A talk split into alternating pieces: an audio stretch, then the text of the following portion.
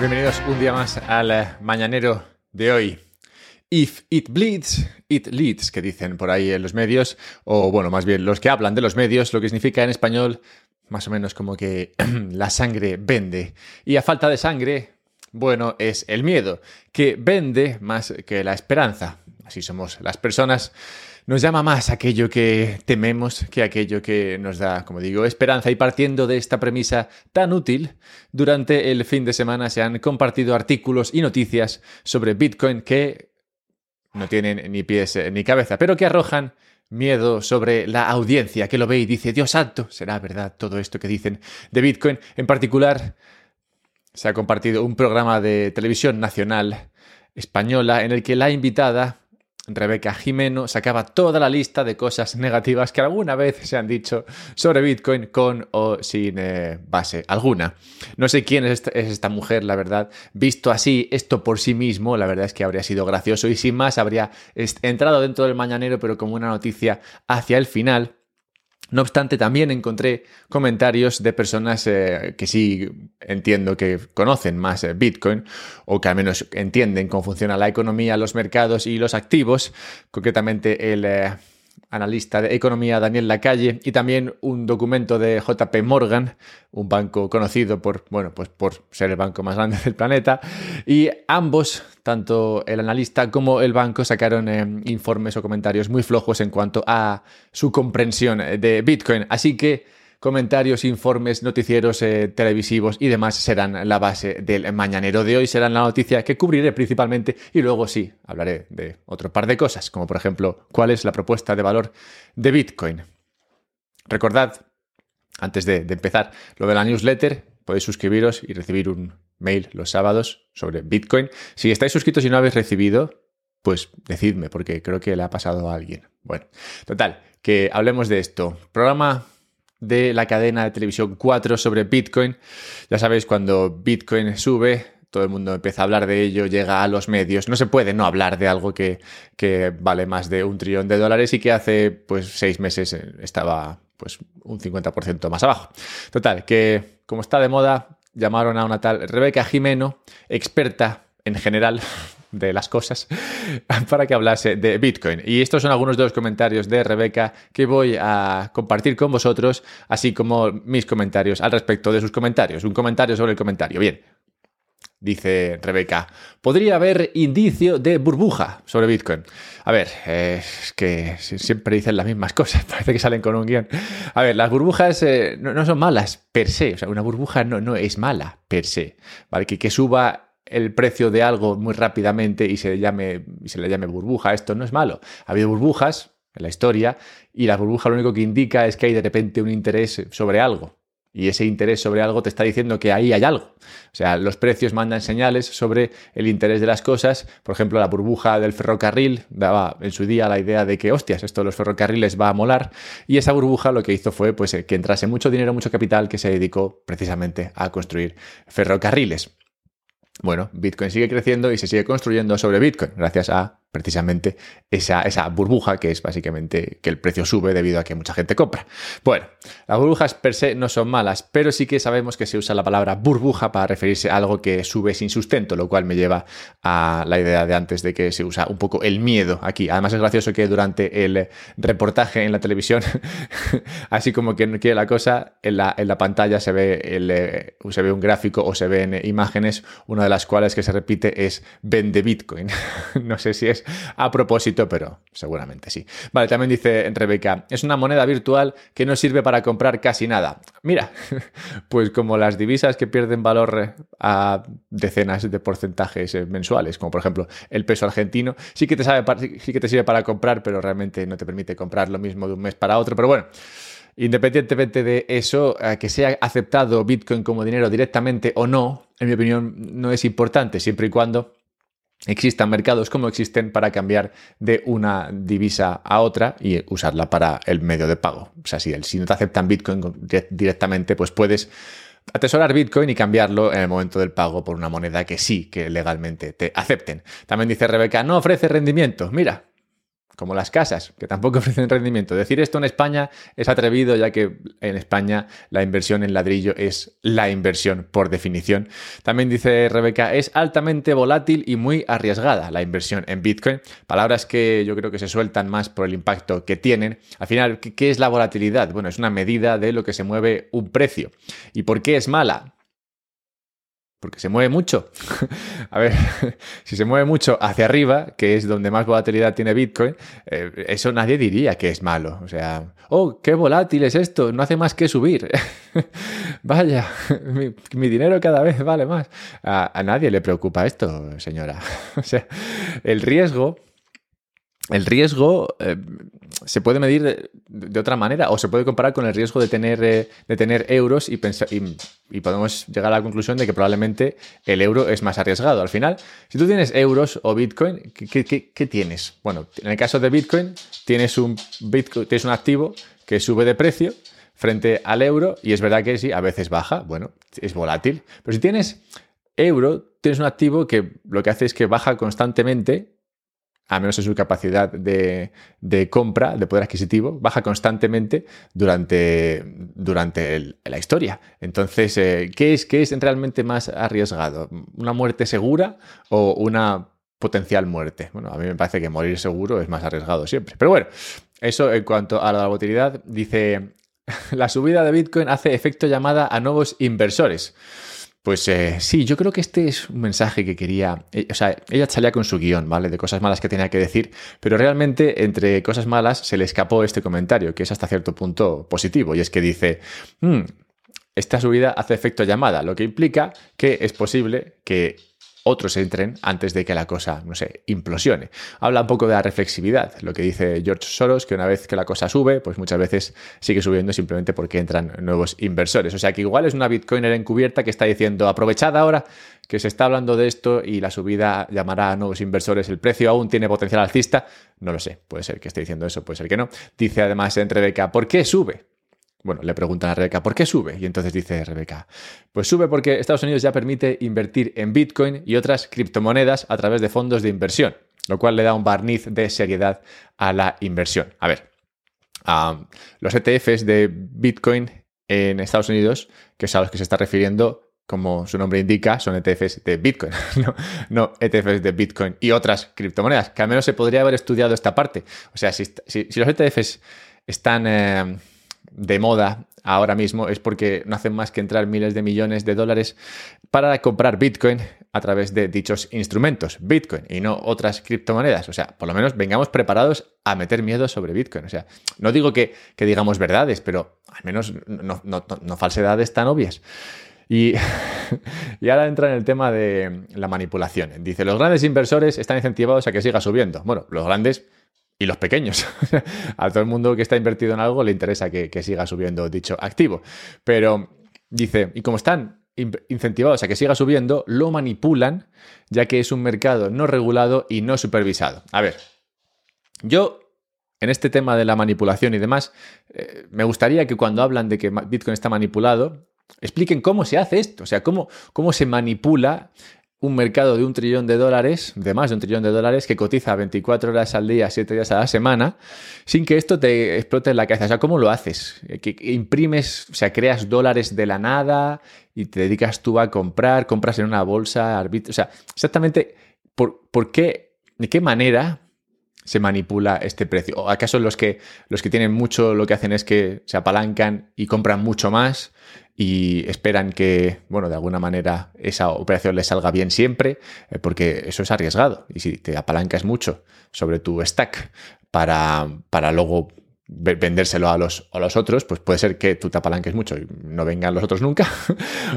o, puede ser que, te pillen y, pierdas todo tu dinero. Entonces, no sé hasta qué punto esto es así. Realmente los que tienen mucho, por lo general, lo, tienen simplemente porque compran y aguantan, pues como Michael Saylor y tantos otros, que compran y guardan Bitcoin y ya está, y no hacen cosas raras. Hacer cosas raras es muy arriesgado. Entonces, eso de la manipulación lo dicen como si fuese fácil. Si fuese fácil, todo el mundo manipularía, activos grandes y pequeños, y se haría rico, porque no hace falta que el mercado que manipules valga un trillón de dólares. Si fuese fácil hacer esto, pues lo harías con empresas también que valgan eh, 100 mil dólares y sería algo que podrías hacer hasta Rebeca en su casa.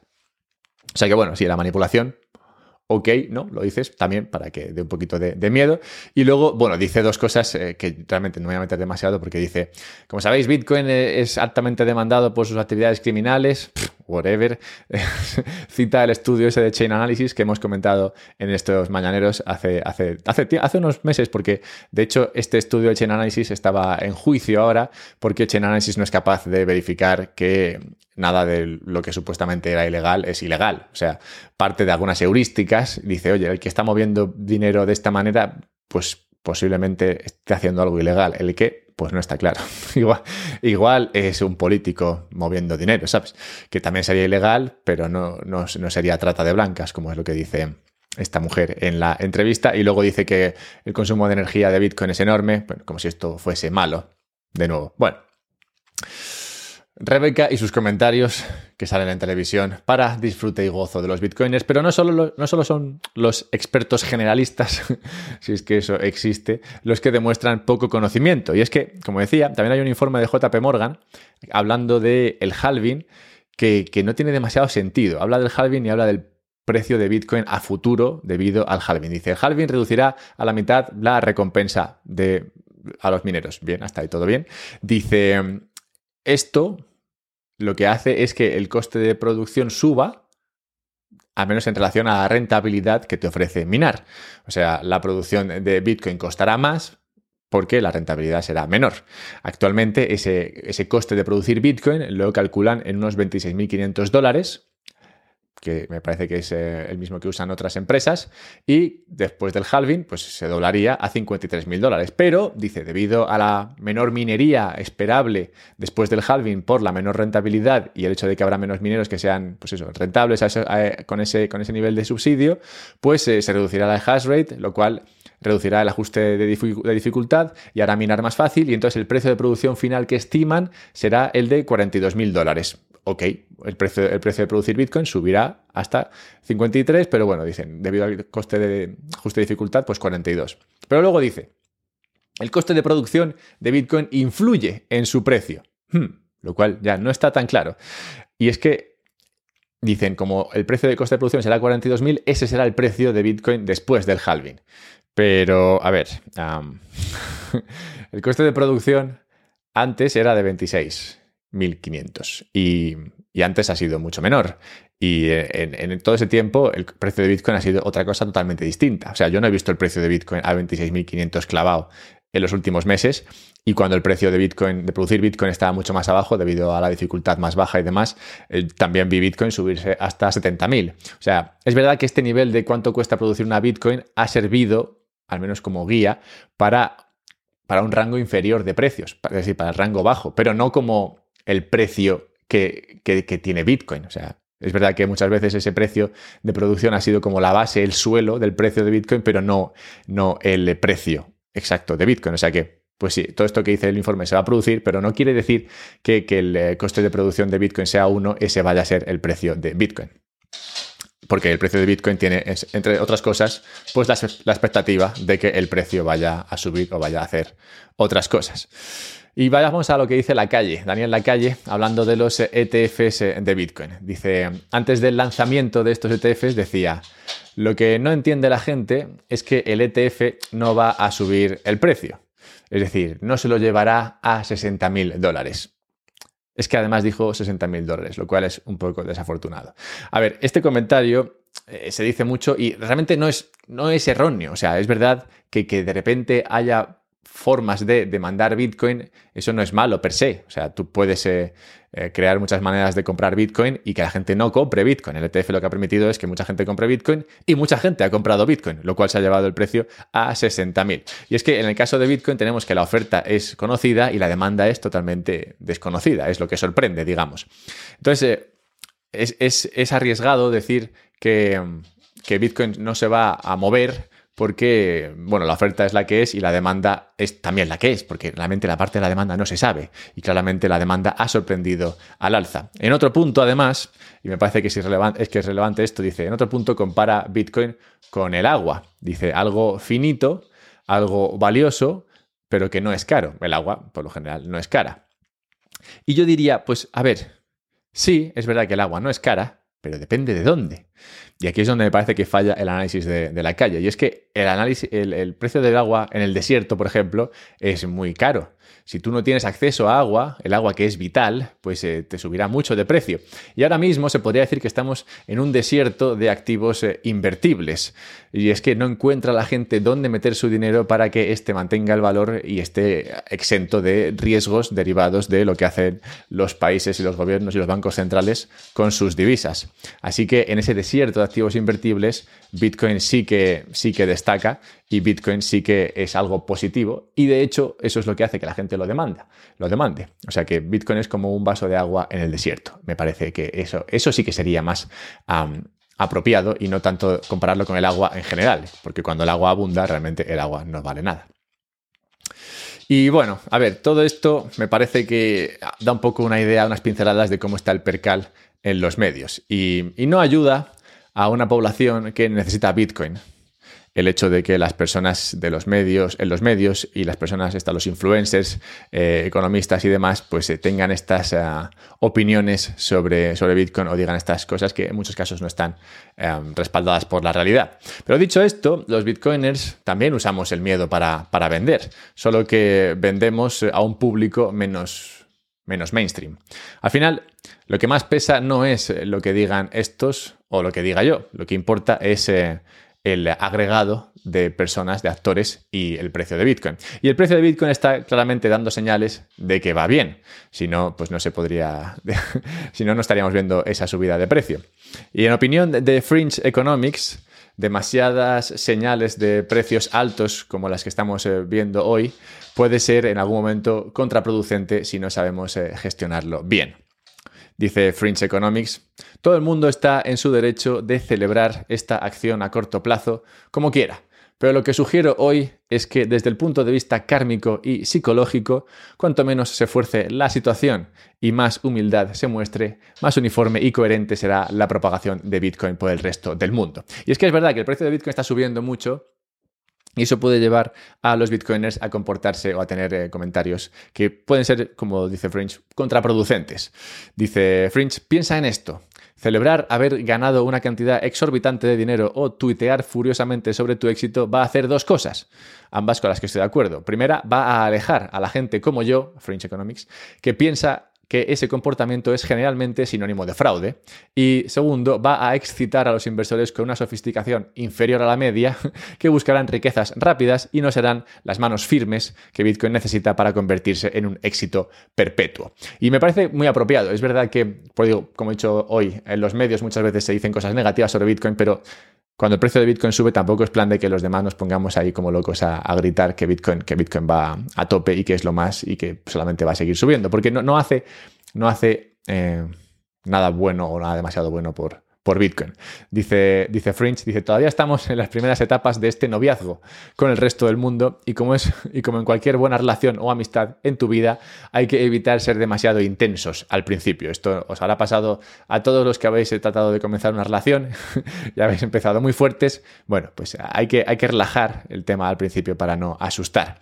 Y dice Fringe, cuanto más tiempo dediquemos a establecer expectativas razonables, que el Bitcoin pueda superar fácilmente, en lugar de prometer demasiado y no cumplir, menos tiempo tendremos que presumir de tener razón.